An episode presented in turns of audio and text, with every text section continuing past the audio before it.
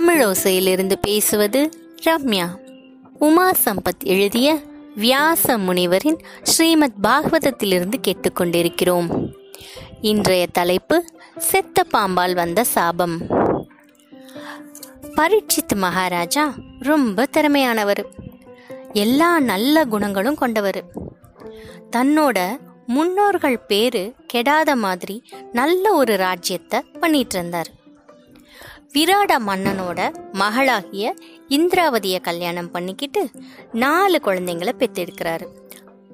அது மட்டும் இல்ல தன்னோட குடிமக்களையே பிள்ளைகளா நினைச்சு அவங்கள ரொம்ப சந்தோஷமாகவும் பாதுகாப்பாகவும் பார்த்துக்கிட்டு இருந்தாரு.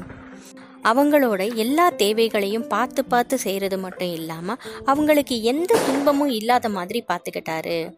தன்னோட வீரத்தினாலையும் தன்னோட திறமையாலையும் தனக்கு எதிரிகளே இல்லாத மாதிரி அஸ்தினாபுரத்தை நல்லா பாதுகாத்துட்டு வந்தாரு.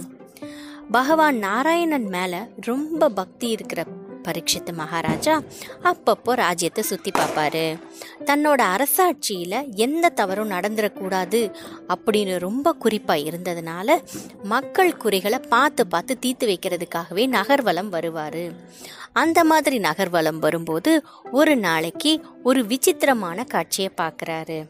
அது என்ன அப்படின்னா ஒரு கம்பீரமான காளை. அதோட மூணு காலையும் அடிபட்டிருக்கு.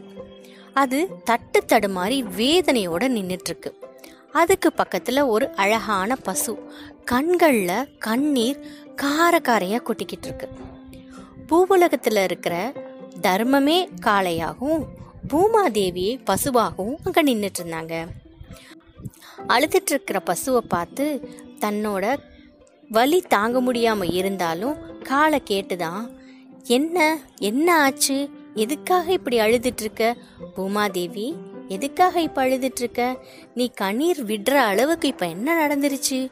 மனித குலம் இனிமே எல்லா நல்ல பண்புகளையும் விட்டுட்டு தீய செயல் தான் செய்ய போறாங்க.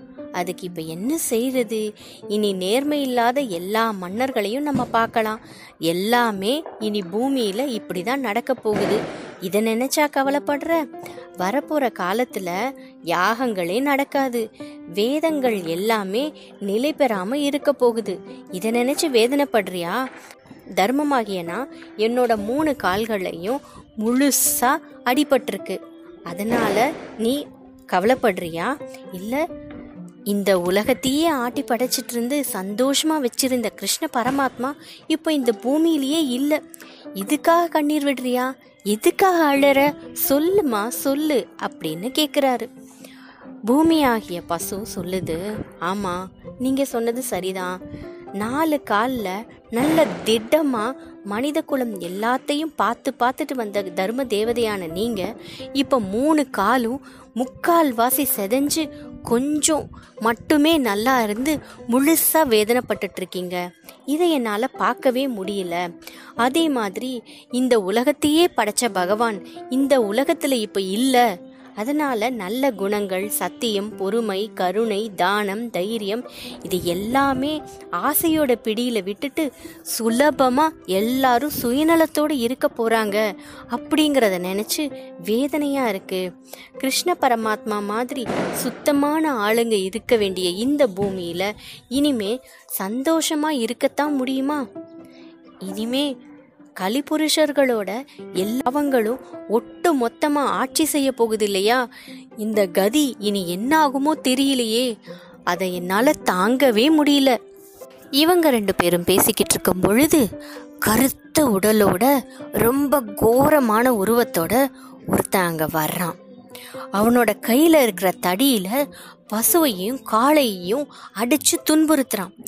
இத பார்த்த பரீட்சித்து மகாராஜாக்கு கோபம் உச்சத்துக்கே போயிருச்சு. விறு விறுன்னு வந்துகிட்டு இருக்காரு. வந்தவர் என்ன செய்ய போறாரு? அடுத்து என்ன நடக்க போகுது? இனிமே யாருமே சந்தோஷமா இருக்க மாட்டாங்களா? கலிகாலத்துல எல்லாமே தப்பா தான் நடக்க போகுதா? எல்லாருமே சுயநலத்தோட தான் இருக்க போறாங்களா? பரீட்சித்து மகாராஜா என்ன பண்ண போறாரு? இதையெல்லாம் தெரிஞ்சுக்கணும்னா இதையெல்லாம் கேட்கணும்னா அடுத்து என்ன நடக்க போகுது? அடுத்து என்னெல்லாம் நடக்க போகுது? அடுத்த எபிசோட்ல பார்க்கலாமா? நன்றி.